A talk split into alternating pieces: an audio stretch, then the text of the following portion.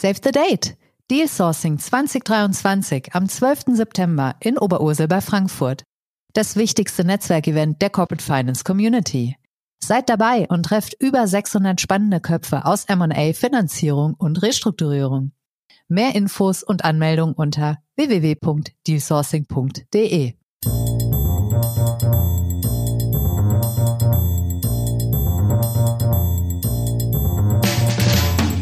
What's up Corporate Finance? Der Podcast für die deutsche Corporate Finance Community mit spannenden Gästen aus der Banking-, Berater- und Finanzinvestor-Szene. Heute begrüßt euch Michael Hetzstück.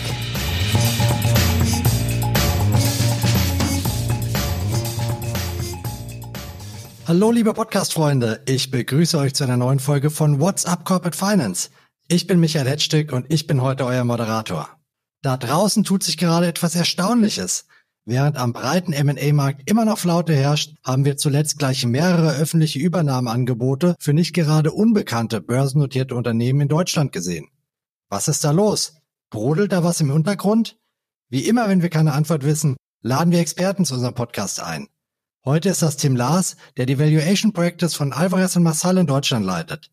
Der besondere Fokus seiner Tätigkeit ist die Betrachtung öffentlicher Übernahmen aus der Endspielperspektive. Hallo Tim. Hallo Michael. Ich kann es gerade noch ein bisschen spezifizieren, was wir gerade sehen. Wir haben zum Beispiel ein Übernahmeangebot gesehen bei dem Software-Spezialisten S&P. Bei Klöckner Co. hat sich der Großaktionär Friedhelm Loh mit Hilfe eines Übernahmeangebots über die 30%-Schwelle bewegt. Bei VacuTech ist der PI-Investor EQT mit seinem Übernahmeangebot aus dem Januar so gut wie am Ziel. Und um die Software AG hat sich zwischenzeitlich ja sogar ein kleiner, aber feiner Übernahmekampf zwischen zwei Finanzinvestoren entwickelt, der gerade erst vor wenigen Tagen vorentschieden wurde. Deine Einschätzung, sind das ungewöhnlich viele öffentliche Übernahmen, die wir da gerade sehen? Eigentlich ja nicht. Wir haben in den letzten zehn Jahren ungefähr 250 Übernahmen, öffentliche Übernahmeangebote gehabt. Im Jahr heißt das ungefähr 25. Wir sind momentan für die ersten sechs Monate bei, glaube ich, neun öffentlichen Übernahmen. Das heißt, wir sind im Prinzip voll im Trend. Die spannendste Transaktion ist ja mit Sicherheit die Software AG bekanntes Unternehmen, äh, größter Bieterkampf.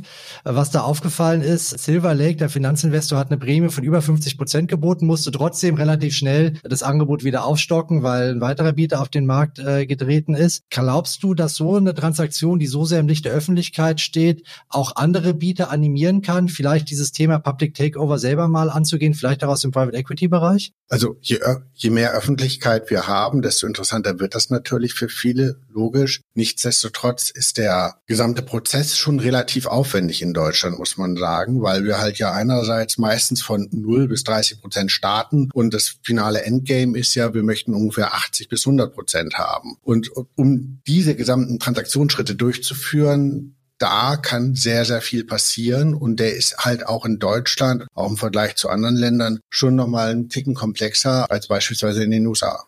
Wir sind bei dem Thema Mindestannahmeschwellen. Du hast es angesprochen. Es gibt welche, die geben sich mit 30 Prozent zufrieden, andere nehmen 50 Prozent, andere sagen von vornherein, ich will 75 Prozent oder gar noch mehr. Spiel ist klar, je höher die Mindestannahmeschwelle, desto unwahrscheinlicher der Erfolg, aber desto näher ist man schon am Ziel. Wenn man eine Mindestanschwelle definiert, die relativ hoch ist und dann davon abrückt, was zuletzt oft passiert ist, wirkt es von außen ein bisschen unglücklich. Was ist denn deine Meinung dazu, wie man so eine Mindestannahmeschwelle klug ansetzt?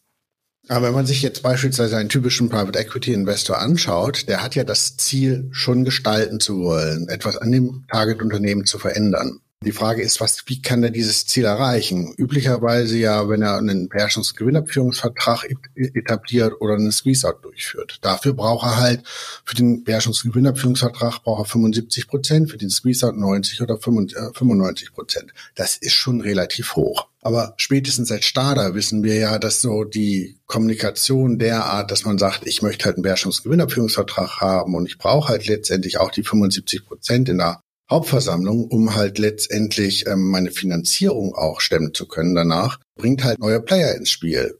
Hedgefonds, die versuchen, den gesamten Prozess zu stören. Und dann wird das auf einmal sehr, sehr teuer. Insofern ist so eine kommunizierte Annahmeschwelle mit gleichzeitig mit der Kommunikation, man möchte einen Beherrschungsgewinnabführungsvertrag etablieren, schon etwas, was mittlerweile im Markt nicht mehr passiert, weil es schlichtweg zu teuer wird. Und die Hedgefonds anlockt, das ist der wesentliche Preistreiber oder ist auch in Prozesskette dann so viel Kosten drin hinten raus? Der große Kostenblock, das ist erstmal die öffentliche Übernahme. Wenn man die etabliert hat, also wenn man die durchgeführt hat und beispielsweise in eine Größenordnung reingekommen ist, dass man einen Beherrschungs- und Gewinnabführungsvertrag machen könnte oder einen Squeeze-Out machen könnte, dann wird es auf einmal sehr, sehr langwierig, aber gar nicht mehr so großartig teuer, um ehrlicherweise zu sagen. Langwierig derart, weil ähm, man denn bei der Strukturmaßnahme, die kann man ja erst tatsächlich knallhart kommunizieren, wenn man auch wirklich die entsprechende Mehrheit hat, also die 75 Prozent oder die 90 Prozent hat. Und wenn man dann halt tatsächlich kommuniziert, ich möchte jetzt halt hier einen Beherrschungsgewinnabführungsvertrag machen oder einen Squeeze-Out machen, dann hat man erstmal einen Prozess, das, also wenn man dann die entsprechende Mehrheit hat, 75 Prozent oder 90 Prozent hat und man die Strukturmaßnahme kommuniziert, dann dauert das ungefähr sechs bis acht Monate, bis man die Strukturmaßnahme bei der HV beschließt dann hat man ungefähr einen Monat, dass die Minderheitsaktionäre gegen die Strukturmaßnahme stimmen können. Und dann dauert es auf einmal lange, weil dann wird sich jahrelang vor Gericht über die Höhe der Abfindung der außenstehenden Aktionäre gestritten. Das ist die sogenannte Spruchstelle, die in Deutschland halt den meisten Mehrheitsaktionären den Nerv raubt und sich teilweise über Jahre hinweg hinziehen kann. Also ich habe jetzt vor kurzem einen Fall gehabt, da wurde ich vom OLG Düsseldorf angefragt, im Jahr 22 nochmal ein Zusatzgutachten anzufertigen über eine Übernahme oder eine Strukturmaßnahme, die im Jahr 2002 äh, initiiert worden ist. Das ist natürlich extrem lang, muss man ehrlicherweise sagen.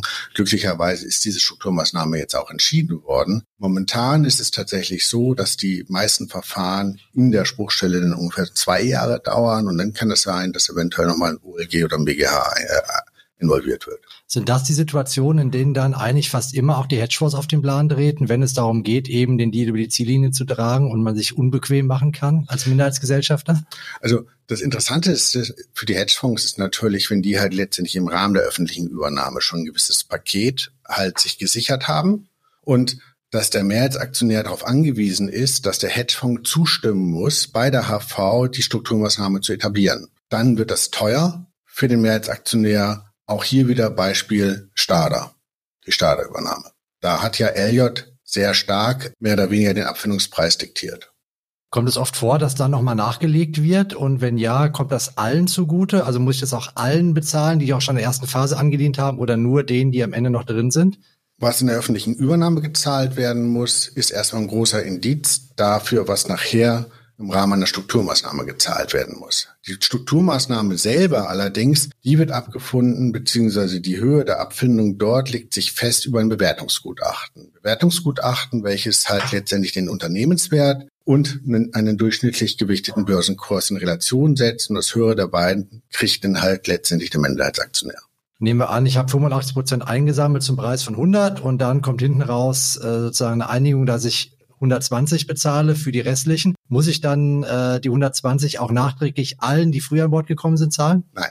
Das muss man nicht. Interessant ist auch tatsächlich die Wertrelation, die du gerade eben genannt hast, dieser 80 Prozent Aufschlag ist tatsächlich genau der prozentuale Aufschlag, der empirisch gesehen in den letzten zehn Jahren gezahlt worden ist, wenn man halt das Übernahmeangebot in Relation zum Abfindungsangebot bei der Strukturmaßnahme setzt. Da wurden im Schnitt 20 Prozent dann tatsächlich mehr gezahlt. Jetzt kann man natürlich nicht reingehen und sagen, dass die Strukturmaßnahme immer dazu führt, dass man 20 Prozent über dem Abfindungsangebot bei der Übernahme liegt. Das ist immer vom Einzelfall abhängig. Das ist natürlich ein klarer Anreiz und erklärt, warum die Hedgefonds so gerne bei solchen Sachen mitmischen, speziell in Deutschland bei unserem Übernahmerecht. Du hast aber gesagt, dass sich teilweise um jahrelange Prozesse dauert. Jetzt in deinem speziellen Fall waren es 20 Jahre. Haben die Hedgefonds wirklich so einen langen Atem oder kriege ich die irgendwann noch los, indem ich es einfach in die Länge ziehe? Nein, die 20 Jahre ist eine Ausnahme. Das war, man muss ehrlicherweise sagen, dass 2002 halt auch das Gesetz, das Squeeze-Out-Gesetz geändert worden ist und das halt auch dazu geführt hat, dass über die Squeeze-Outs teilweise sehr lange äh, diskutiert worden ist. Mittlerweile ist es so, dass die Richter an den deutschen Gerichten sich mit den Bewertungsthemen sehr viel besser auskennen als früher und damit halt auch viel schneller halt auch zu einem Urteil kommen. So dass diese 20 Jahre sind völlig atypisch und nicht mehr heute anzutreffen. Das heißt, es dauert nicht mehr so lang und ich kann aber auch als Bieter das Ganze nicht in die Länge ziehen, indem ich den Prozess verschleppe und die Hedgefonds so ein bisschen auskoche. Nee, kann man nicht. Und äh, da freuen sich, zumindest in der Vergangenheit haben sich die Hedgefonds darüber gefreut, weil solange man auf das Urteil warten musste und wenn dieses Urteil dazu geführt hat, dass man halt letztendlich eine Erhöhung bekommen hat, dann wurde halt der Betrag mit fünf Prozent gemäß Gesetz verzinst. Das war für die Hedgefonds. Das war eine sichere Verzinsung. Das war für die Hedgefonds ein gefundenes Fressen, auch die Prozesse in die Länge zu ziehen. Das ist nicht mehr so? Das ist immer noch so, aber das Zinsniveau hat sich geändert. Da sind die fünf Prozent eventuell nicht mehr ganz so attraktiv. Aber erst seit kurzem. Das heißt, bis letztes Jahr war das ein No-Brainer, so, sowas in Länge zu ziehen. Definitiv. Ja. Okay.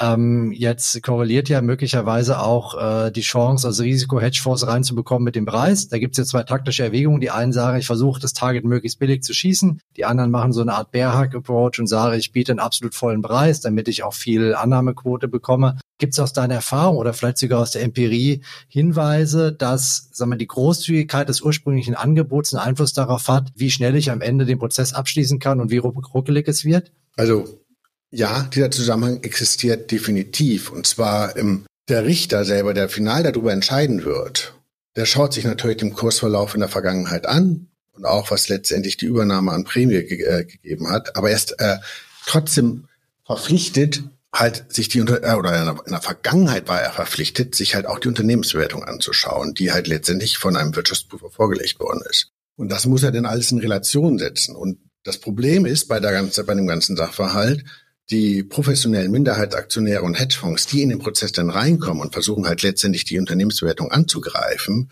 die fangen dann an, über Sachverhalte zu diskutieren, ist der Beta-Faktor richtig, ist die Marktrisikoprämie richtig und ähnliches.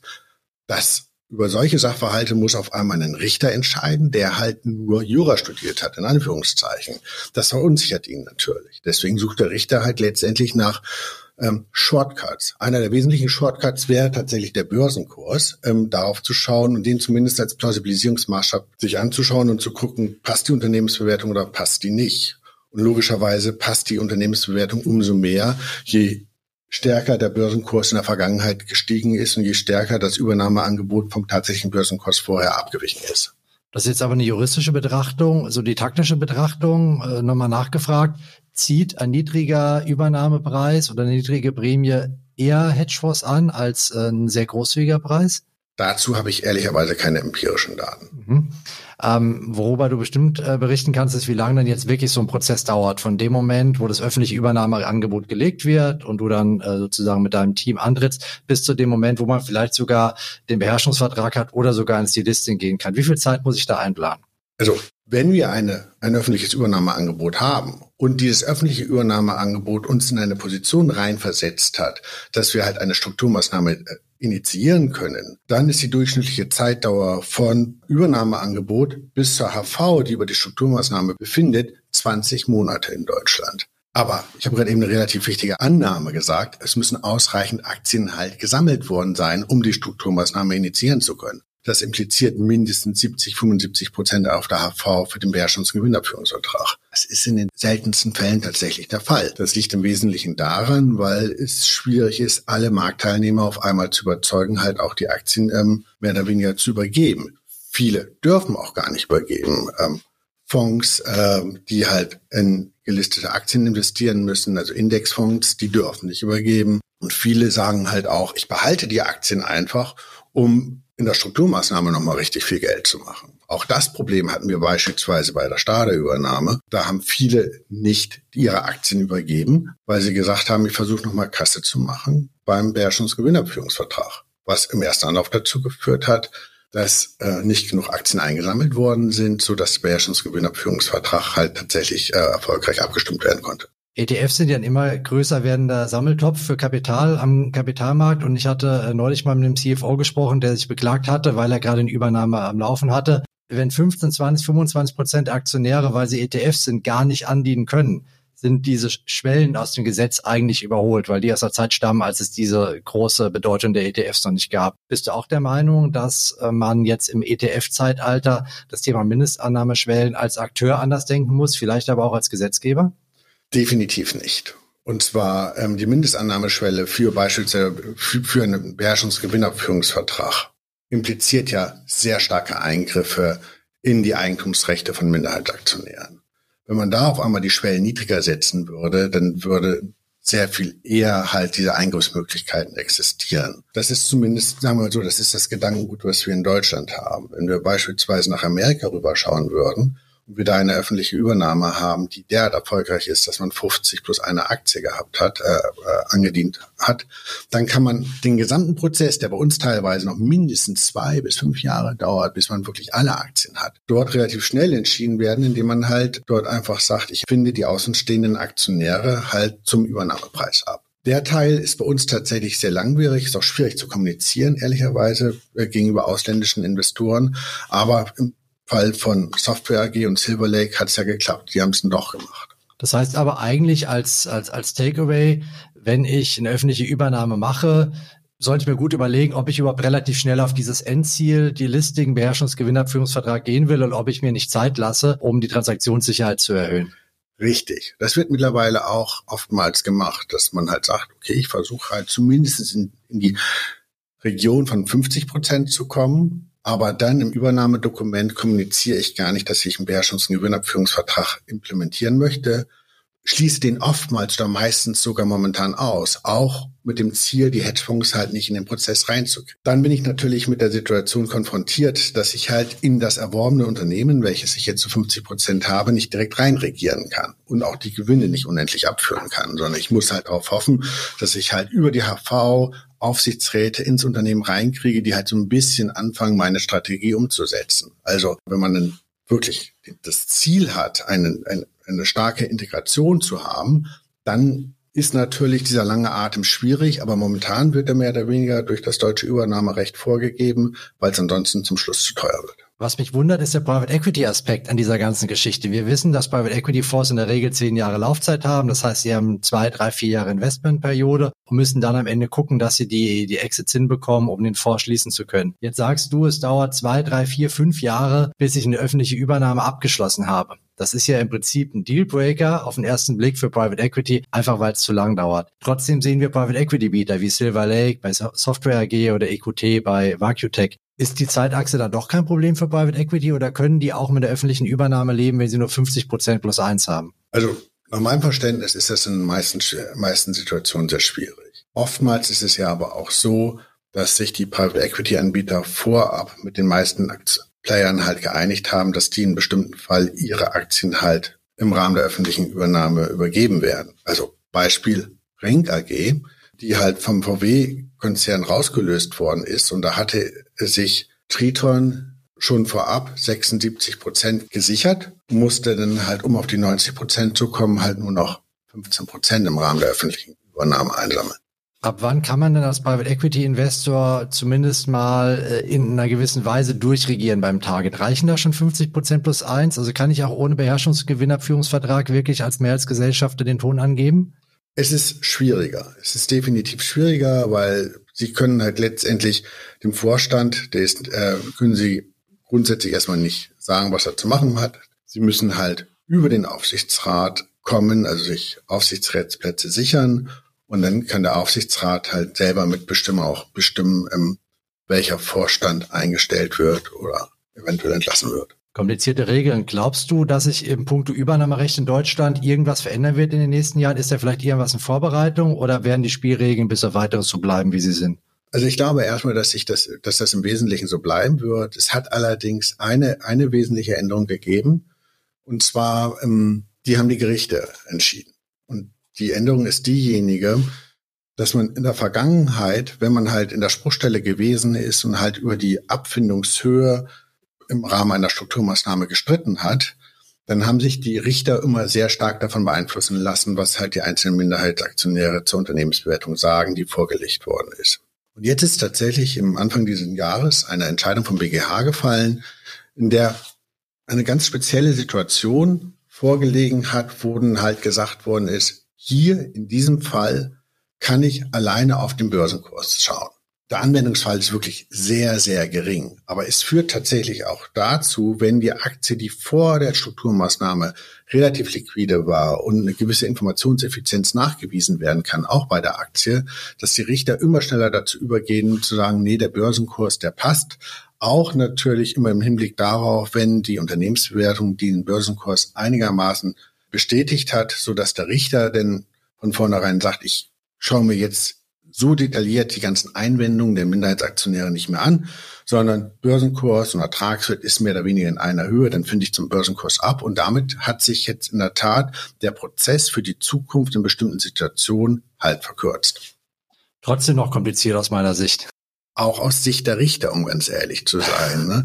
Aus Sicht der Richter ist es insofern halt sehr kompliziert, weil die sich auf einmal in Materien reindenken müssen, die denen üblicherweise gar nicht so liegt, Juris non calculat. Und dann müssen sie sich auch mit komplexen Unternehmensbewertungen auseinandersetzen. Deswegen freuen die sich natürlich auch, wenn sie einmal auf den Kurszettel schauen können und sagen können, das ist es. Genau, weil kann, man kann ja eigentlich die Grundannahme treffen, die, die Preise am öffentlichen Kapitalmarkt sind per se fair. Und wenn darüber noch ein Aufschlag bezahlt wird, brauche ich eigentlich gar kein Bewertungsgutachten. Richtig.